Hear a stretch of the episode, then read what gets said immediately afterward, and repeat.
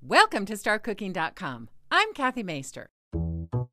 Omelets are great for breakfast, lunch, or a midnight snack. And they take less than two minutes to prepare. An ingredient and equipment list is at the end of this video. To break open the eggs, tap them gently on the counter until there's a small dent in the shell. Then put your two thumbs on opposite sides of the dent and gently pull apart the shells. Drop the egg into your mixing bowl. If any shells have landed in the bowl, be sure to remove them.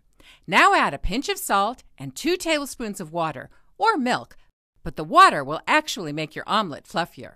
With a fork or a small whisk, blend everything together until it's lemony yellow. I'm going to shred about one third cup of cheese for the filling and mince some chives for the garnish. Or you could add diced ham, red or green peppers, or maybe even some sauteed onions as great fillings for your omelet. One third cup of filling in total is plenty for a two egg omelet. For a two egg omelet, you'll need a six inch fry pan. A non-stick pan with sloped sides is perfect. For a three to five egg omelet, you'll need to use a 10 inch pan. Put one teaspoon of oil in the pan and turn the stove to a medium temperature. Heat the oil for about a minute. Swirl the oil over the bottom of the pan. Pour the egg mixture into the pan.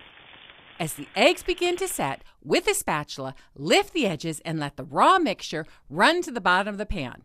This step may take some practice. Be careful, you don't want to end up with scrambled eggs. When the top is no longer runny but still moist, it's time to add the filling. Sprinkle your filling on just half of the omelet. With a spatula, flip the omelet in half so that it looks like a half moon. It will only take about 20 seconds for the shredded cheese to melt. Slide the omelet onto your plate, sprinkle on some chopped chives, add a few grinds of black pepper, and enjoy. For the ingredients you'll need eggs, salt, oil, cheese, and chives. For the equipment you'll need a mixing bowl, a whisk, dry measuring cups, cutting board, knife, grater, measuring spoons, frying pan, and a spatula.